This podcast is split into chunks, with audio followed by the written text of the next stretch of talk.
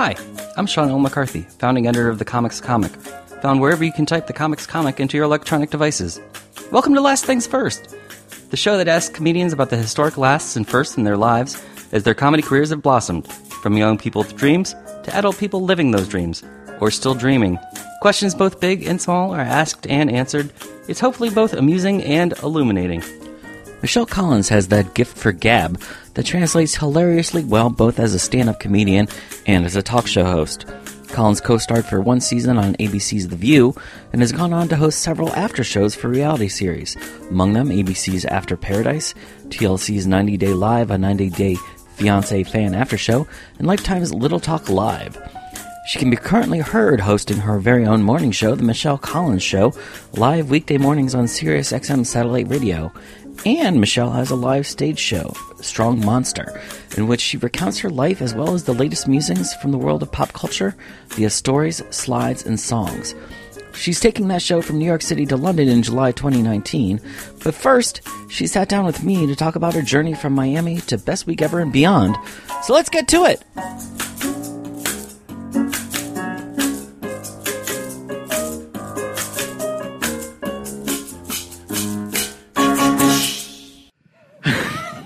So Michelle Collins, Last Things First. Were you always a morning person? What a wonderful opening question, Sean McCarthy. First of all, thank you for having me. I really appreciate it. This is actually really, I do feel with this microphone like I am performing for an audience of one, and it's you. It's very funny, but I like it. I'm still to this day not a morning person. And I talk about it actually a lot on the show because I have to be up. My show's from 7 to 10, which is like unheard of for me. And I'm waking up at, I have to wash my hair 5 o'clock, if not 5:30. By the time, you know, I have to do makeup. Some days I'll go in no makeup. Look how nice they're bringing us bottled. You're the best. Come in. It's Greg from Caroline's. Hi, Greg. Hi. Greg Charles. Oh, Aquapana, you're so nice. I'm going to put one in each bra cup. I love it. He doesn't even want any. Thank you. You're a dear. Thanks so much. That's so nice. You know what? This is true class. Yes. This, the toast of Times Square. Oh, thank you. This ASMR. It's like we're really here doing this. So I haven't really been a morning person ever, and I'm still not. Like, it's a struggle every day. And even though it's Sirius XM satellite radio, you do so much video components for you that you still have to do, think about hair and makeup and all of that. I do anyways. I sometimes go in with no hair and makeup, depending on the guests. Like, if we have nobody coming in, sometimes I'll just freeball it. But I look like John Voight without anything on. I used to say Val Kilmer, and then he had some health problems, and I was like, okay, I don't want to go there. Right. So now John Voight, who's also... Well, John Voight has his own issues, just politically, but he's like a male Angelina Jolie, and I feel like that is, without makeup, really where I'm... And Val Kilmer looks more and more like Mark Twain, because he's doing Mark Twain. Exactly, which is also very much my morning energy. So... You know, so it's fine, but we actually are going to start to shoot the show on video, like officially, I think in September. Okay. I don't know if I'm allowed to start. Big reveal, but so that breaking will actually news. Be like me, you know, snatching myself. I'm going to have to wake up probably 5 every day. Yeah. Listen, can I tell you something? Of all the things to bitch about, it's like the easiest thing in the world. Like just getting up to go in. It's the best job. I love it. It's everything I've ever wanted, so I can't, you know, complain, even though I just did. So when you were writing for Best Week Ever .tv for VH1, we couldn't get the .com. It's a fact. Thank you for mentioning it. Yeah. When you were writing for them, you're like, someday, if I really play my cards right, I'll get a morning radio talk show.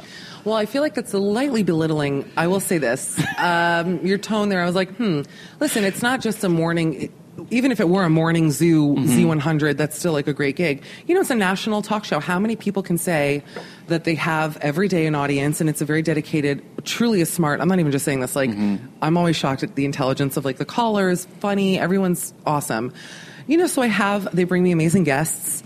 And yeah, to go from blogging as a 26-year-old to 10 years later having your own, you know, eponymous talk show, I think is pretty good. Awesome. I'm happy with myself, yeah. Before we really get into the nuts and bolts of Michelle Collins, I know that you're longtime friends with Julie Stiles. Sure. From school. Did you also get to witness any of the young talents of Greta Gerwig or Kate McKinnon? Didn't, no. Also aging me. No, Kate was actually... I know they were a couple years behind you. They were behind me. Well, I also skipped a grade, so I would have been closer to them, but... No, Kate was, I think, a freshman after I graduated, or possibly a freshman when I was a senior, something like that. I have no idea about Greta, but as far as like the comedy kids at Columbia and Barnard, those two I missed. But I was with Jenny Slate, Gabe Liedman, Lang Fisher.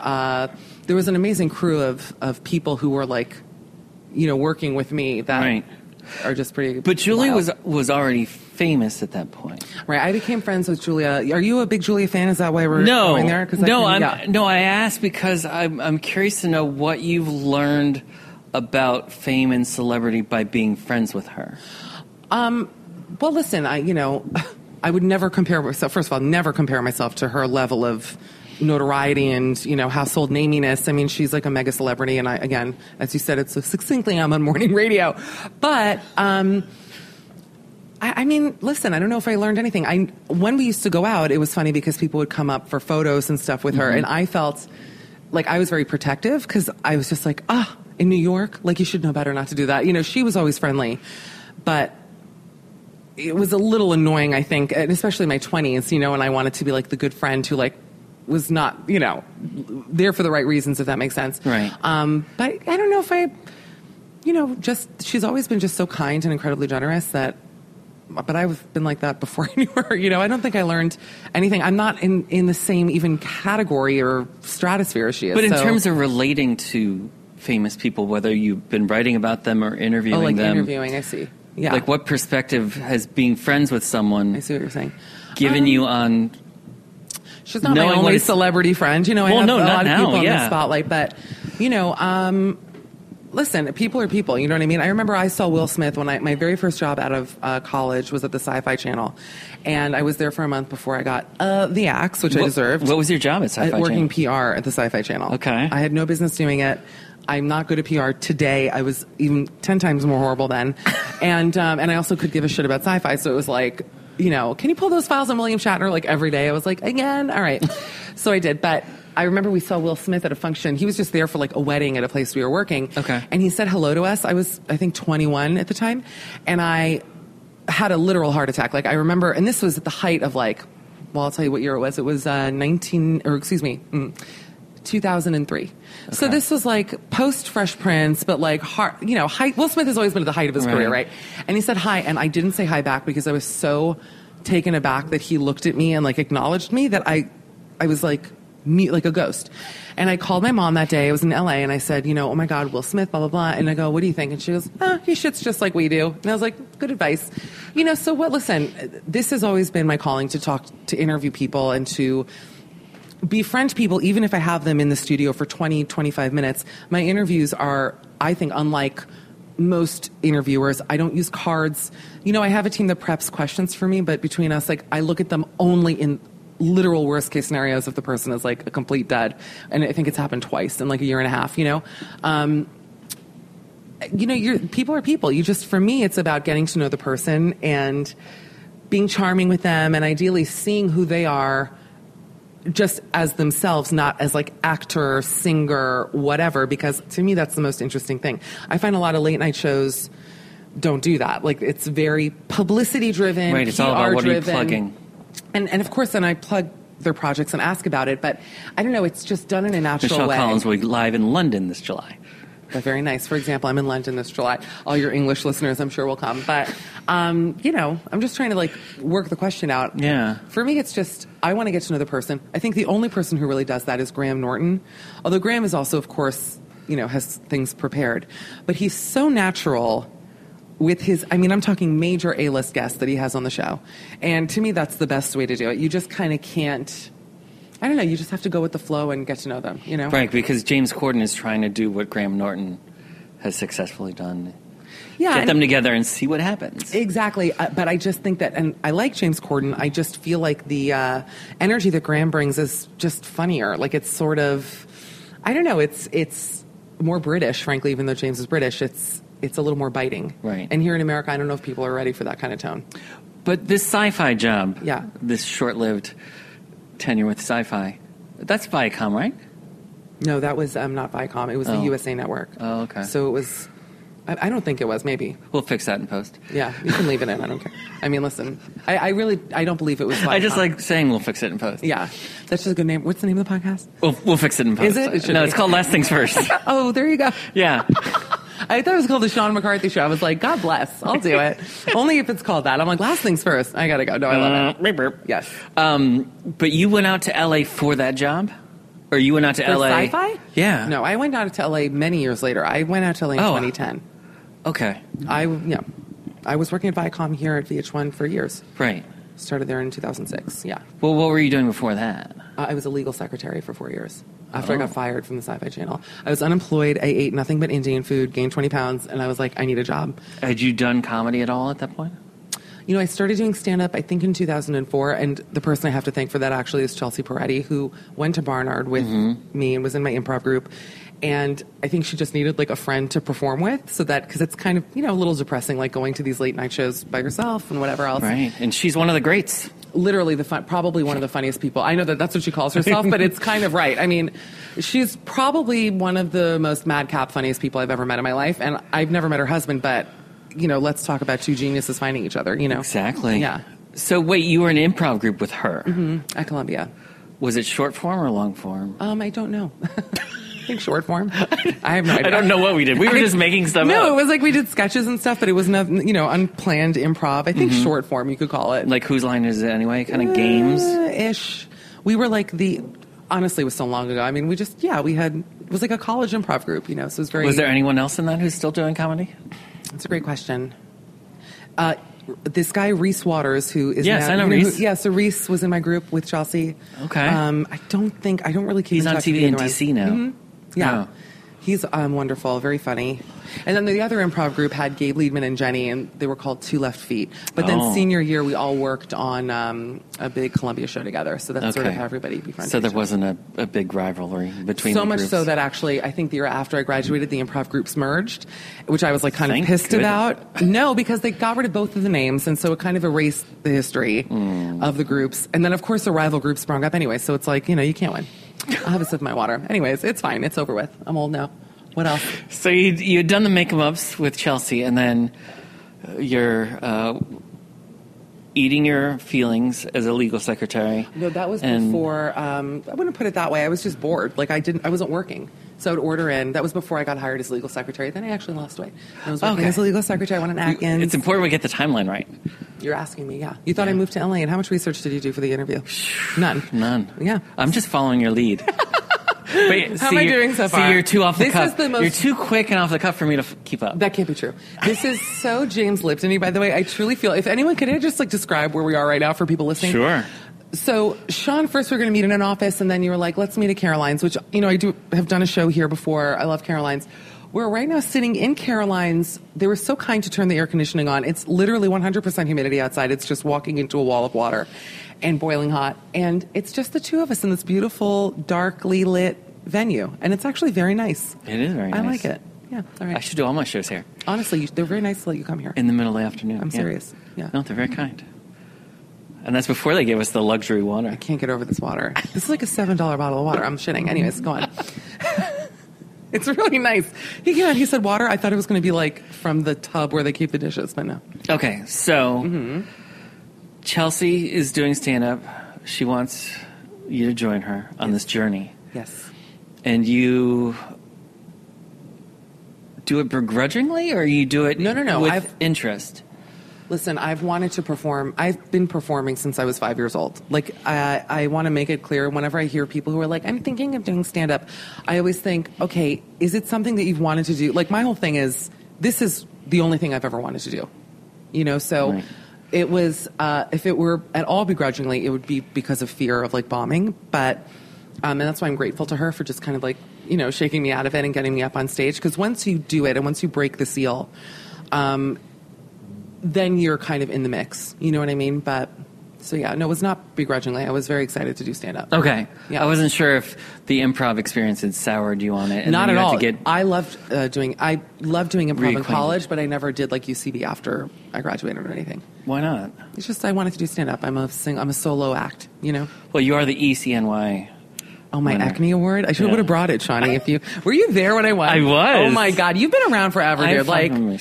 Oh, Sean, how do you even get into this? How did this become your thing? Like following comedians everywhere? Well, I was a newspaper reporter when those were jobs. Remember that? Yeah. I'm so sorry. And then I was in an improv group in Seattle. Oh, really? In the mid-90s. No kidding. Yeah. That's exciting. I've never been to Seattle. Can you imagine? I'm dying to go. It's still there. I hear about it. It's not underwater yet.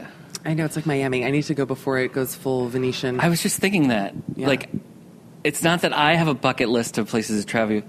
Humanity has a bucket list. That's exactly right. And so I need to cross all these places off. That bucket list is why I'm like, am I having kids? Or are they going to like die in 2050, which is just terrible. I don't know. Okay, so back to you. Yes. Yes. Okay, so you're a legal secretary. You're doing stand-up. Yes. Does the law firm know you're doing stand-up? Yes, and the one good... Well, yes and no. The good thing about the law firm was that I was done at 5 o'clock every day. So it was like 9 to 5 by the hour. I was there for 4 years. They, in my opinion, treated me kind of like shit. I mean, I was really young. I think I was like one of the youngest people there. So it was a small firm. But they were not great. Like, and I had two female bosses who, one of them, who never wore makeup and looked awful, called me into her office to tell me that I should really wear makeup every day because I just look so much better with it on. This is like a female boss telling me that. You know what I mean? And I was like, oh, did my mom call you? Because that's exactly how I was raised, but also how dare you, you know? I asked for a raise once. I think I was making like $30,000 a year. I mean, you know. Oh, that's not, no, I imagine I think, you making more than that.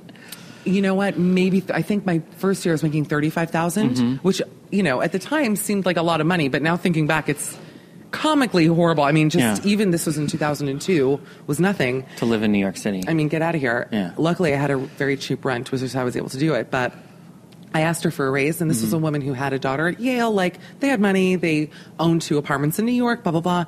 And she was like, "Just why don't you just ask your parents for money?" was her advice to me. And I was like, well, if my parents had money, I would not even fucking be here at all. So what are you talking about? Do you know what I mean? Like, if my parents could just afford to give me money... Do you think I'd be fucking staring at you? I would be out there, like, doing, you know, trying to make my dreams come true, not this bullshit. So I'd be preparing my one-person show. Can you imagine? Right. Yeah. So, yeah. But I did work on something when I worked there called Votergasm, which was, this is right before I started at Best Week Ever, so probably, like, 3.5 years into it, where we encouraged...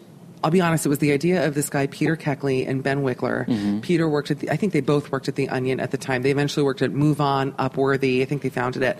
Ben Wickler worked for Al Franken for many years. So they're super progressive, political, very funny guys.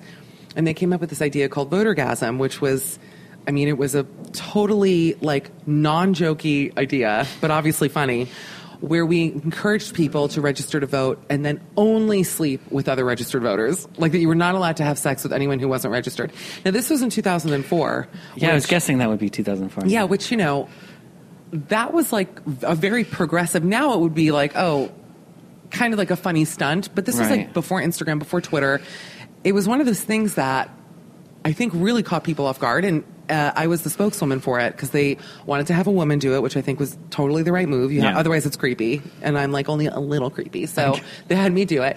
You're not creepy at all. Thanks, Sean. And, you know, and I remember that my dad called me. I was sitting at work in my little cubicle, and my dad called, and he goes, so listen, Rush Limbaugh just talked about you on the air.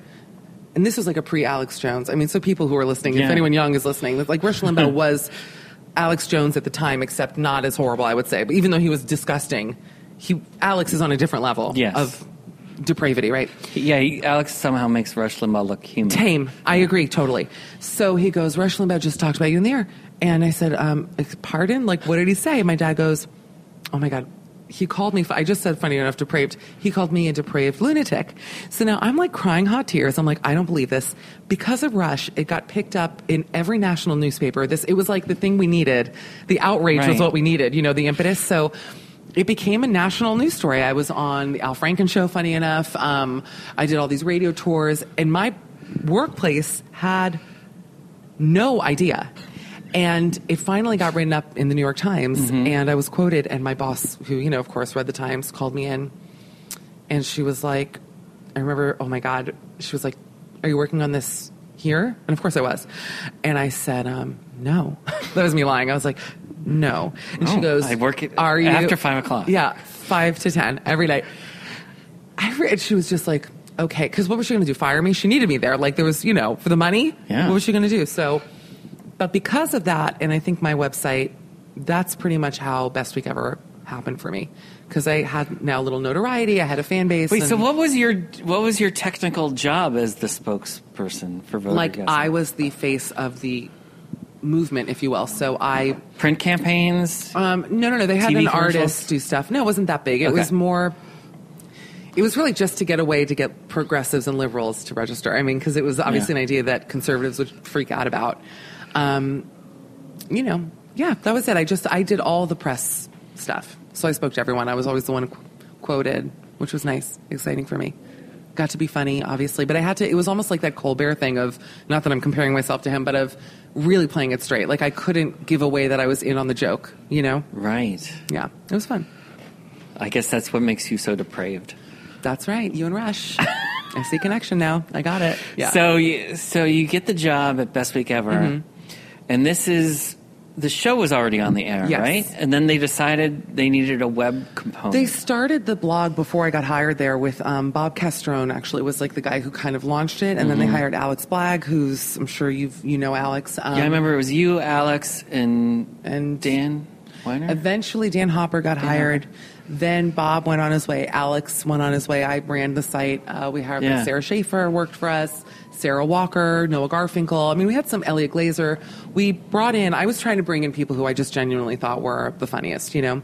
And we outlasted the show by a few years, actually. I know. And then I moved to LA and I was working on it when I was in LA. And I think, I want to say 2012, I got a new job and I had to walk away. Like it was just enough, you know? But I really loved working on it. But when you got the job with VH1... Yeah.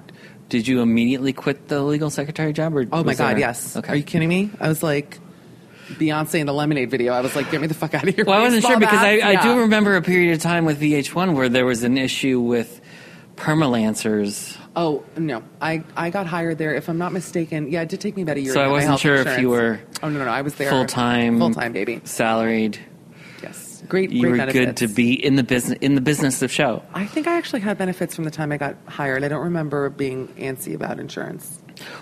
What was the atmosphere like between the website and the show? You know, listen, it was okay. I came in. It was fine. They were separate for sure. Mm-hmm. We would post stuff from the show. You know, I've made very good friends who were producers on that show. My friend Colleen Klutz, Nelson Walters, people who I still have lunch with once a week, you know, here in the city, like who I love.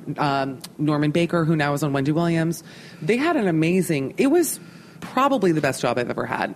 Maybe after Sirius, because at least here I'm, you know, doing my passion. But I mean, between the website and the show, they had most of the hip young New York comedians involved in it. It was really an amazing time. And it's funny, I was talking to someone about this, I think actually with Nelson, because he did my show in LA when I was out there a couple weeks ago, about how you couldn't really make Best Week Ever now because it's such the internet has sort of killed clips and killed viral moments. So for example, on Housewives, you know, if you have like a panic attack, the Bethany has a panic attack, it's so oversaturated. By the time you make it to Friday, people have seen it 100 times. So they're kind of like, what's left to joke about? Like Twitter in a way is a race.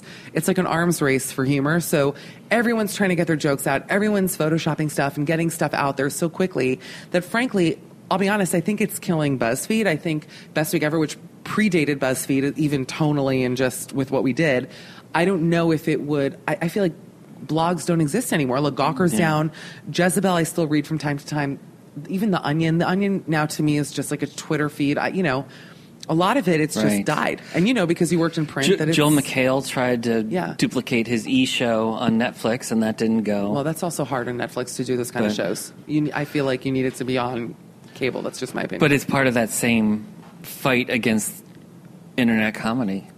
It's really tough. And it's a shame because I think the format of TV does lend itself to a different tone and a different energy versus the internet. It's more inclusive. I think It's warmer. Obviously, you have someone who's bringing you in. You can hear it and feel it. Whereas on the internet, it's like literally we're so numb to everything online that I just feel like it's like microfiche. You know, your eyes are like darting back and forth. You're like, okay, joke, joke, joke. Like it doesn't sink in. Yeah. I actually stopped looking at Twitter during award shows. Whereas 5 years ago... That's the only time I'm on it now. Whereas five years ago, I was on both, like, multicasting platforms. But now it's that. Like... That's the one time I like Twitter. Isn't that funny? Yeah. For me, just as, like, a writer, I'm into the whole... I love taking pictures, photoshopping, blah, blah, blah. It's, like, fun. Although I think it might have been the presidential debates of 2016 that really soured me. I got it. I guess one more moment. It's so nice. I feel like I'm at the pool. Go on. What else? We're in the middle of Times Square and we're at the pool. It feels very nice. It does feel nice. Yeah. But there were no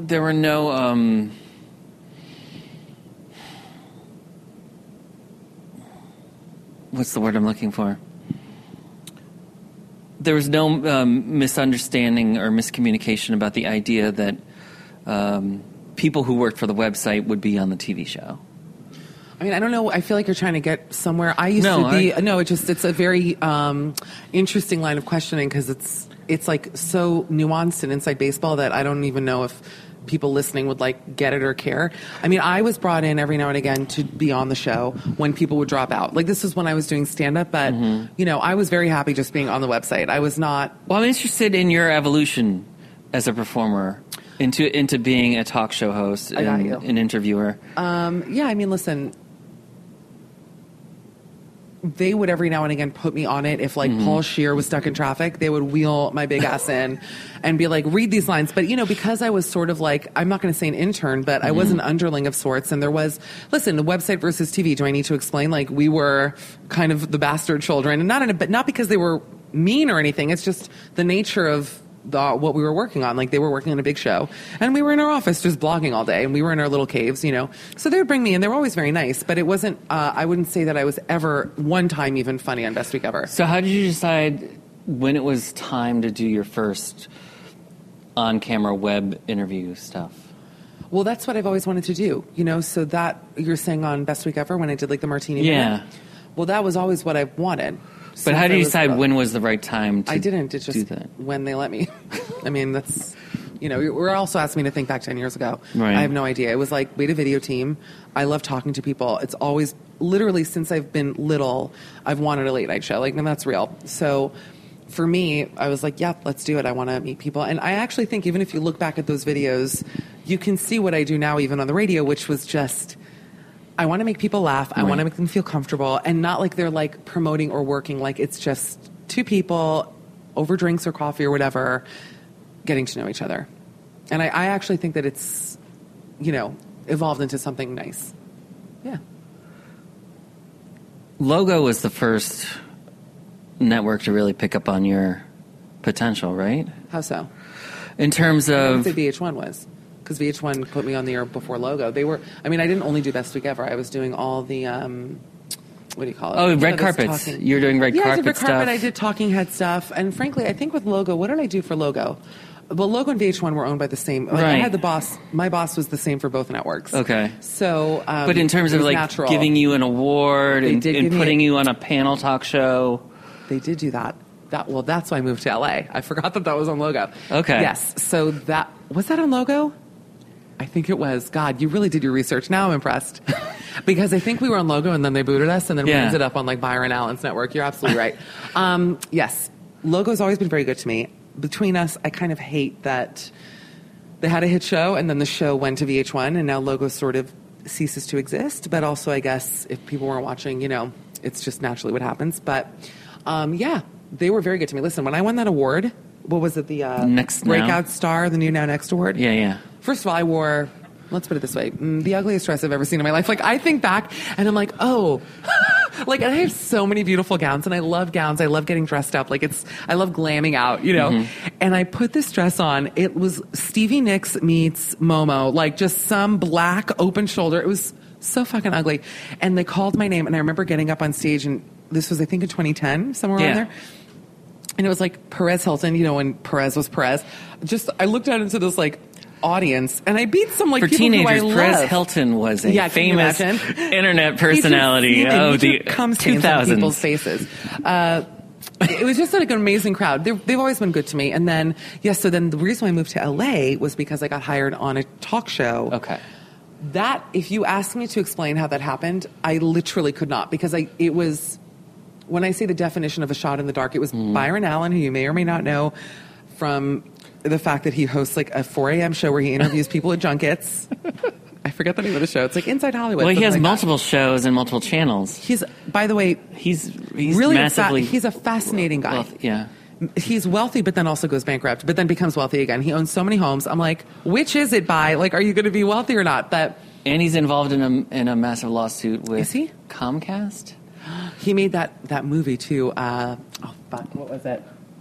About the Bobby Kennedy shootings or something. He made some movie about that was like widely panned. Oh no, about Chappaqua. That's what it was. Okay. Yes. I think it was him.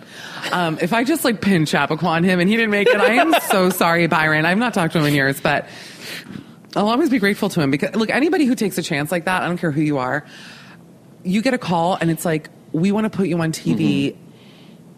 I don't think we were on Logo very long. I have to be very honest. I think that they moved us. But it was me, Alec Mappa, who I adore, Lonnie Love, and Bernadette Pauly, who's a comedian. Oh, yeah, yeah. It was called The Gossip Queens. And then my best friend Steven always said, dish that juicy gossip mash. Like, we had this whole funny thing. It was so stupid. But, yeah, we did the show. I got to say, it was... Now having done a lot of TV, but at the time I had done, you know, here and there shows, whatever. Whoever put me on, you know that. I was like there in my wig, like ready, even though it's my hair.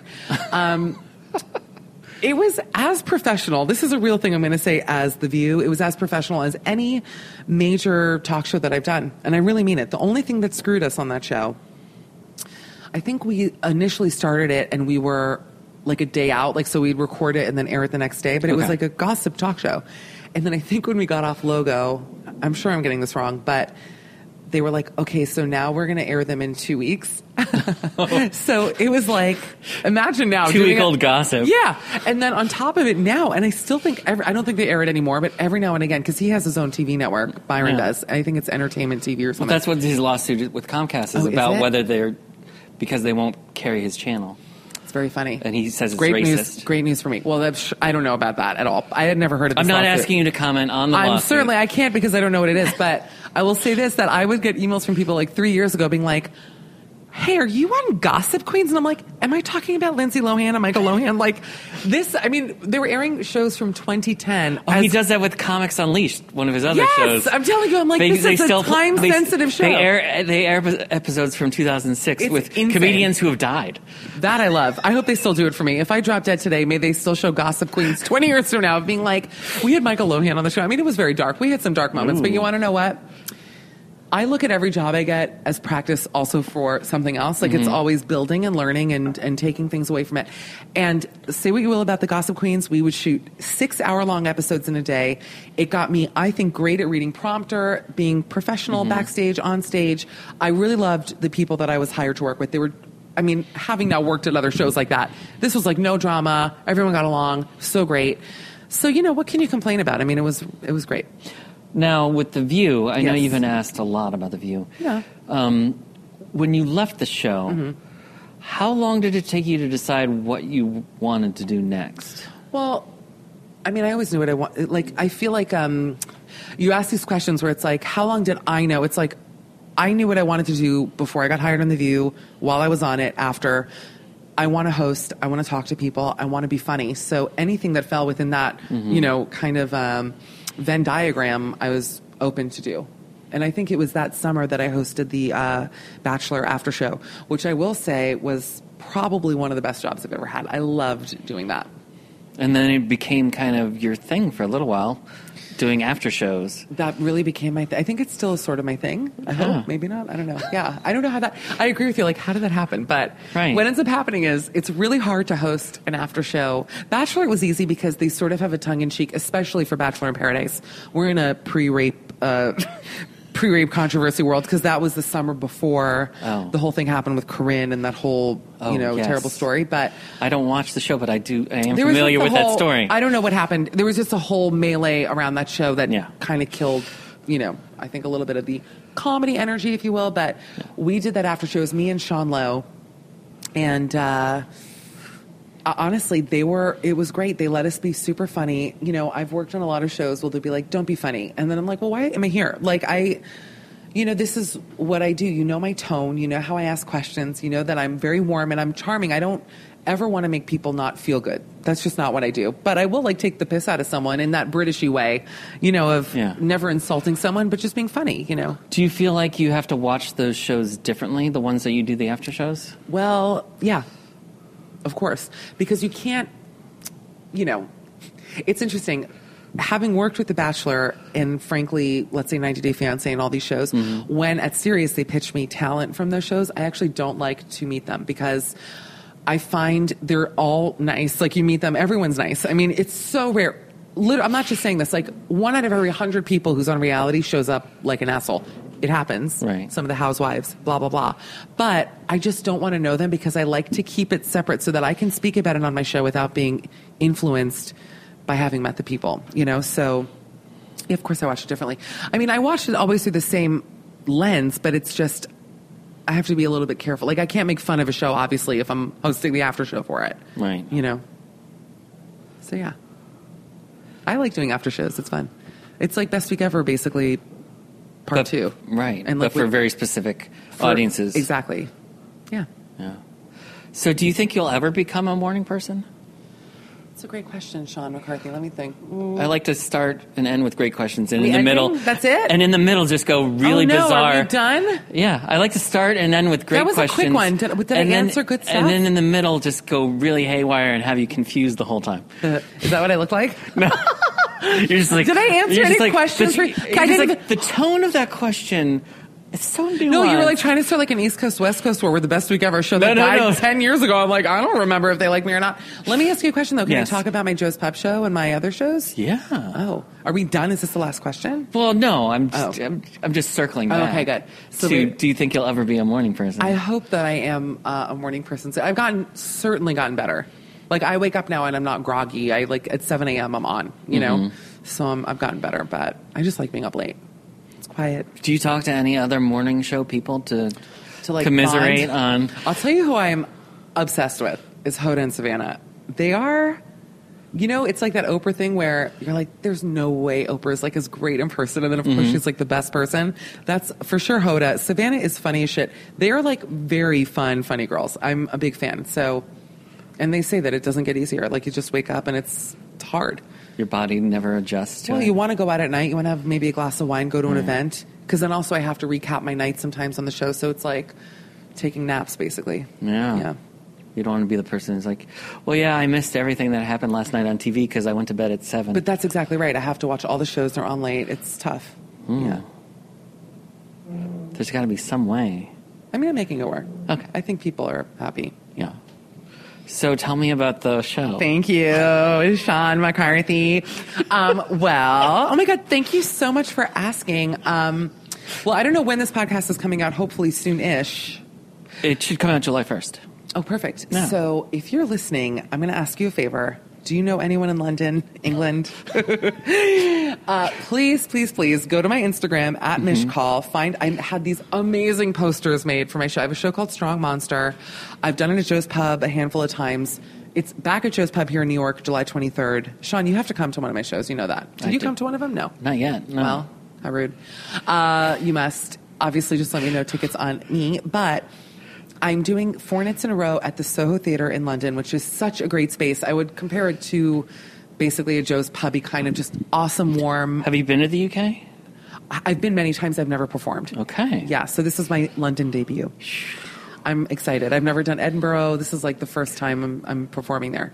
I just want to make sure people are there. So please, I'm asking you, share. It's truly a desperation plea. This is not for laughs. This is me on my knees saying, if you know anybody in London, please send them to my show. My show is super funny. It's very improvised. I don't write jokes. I've gotten to a place with my stand-up where I I have like a slideshow which kind of guides me with photos and things like that, but then it's just a full-blown freestyle. How often do you change the slides? Every show pretty much. Okay. Yeah. Not fully, but I'll rearrange and, you know, add some new ones depending.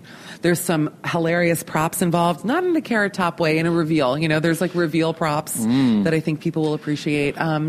It's really an experience. I sing. I've had celebrity guests here in New York. Adam Rippon, Cheyenne Jackson, Andrew Rannells came on.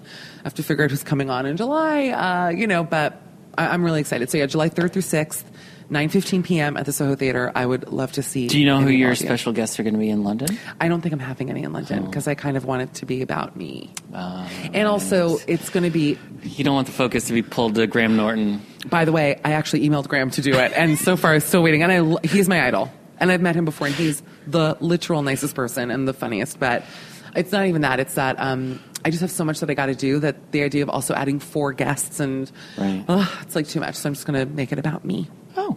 Yeah. It'll be fun. Well, I mean, Michelle Collins, you're the best. No, that can't be true. Sean, you've been so kind to me, and I really mean that. Thank you. You know, little Sean, we've known him for years. Always writing nice things. We've grown up together. It's very true. No, you're a very supportive person, and I know the community really appreciates you for it. So, yeah.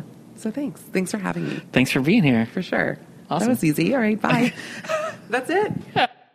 Last things first.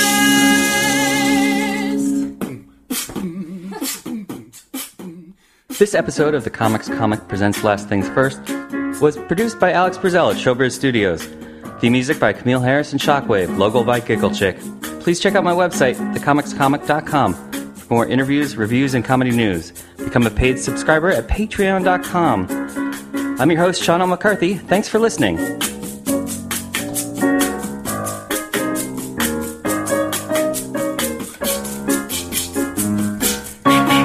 Last things first. Last things first.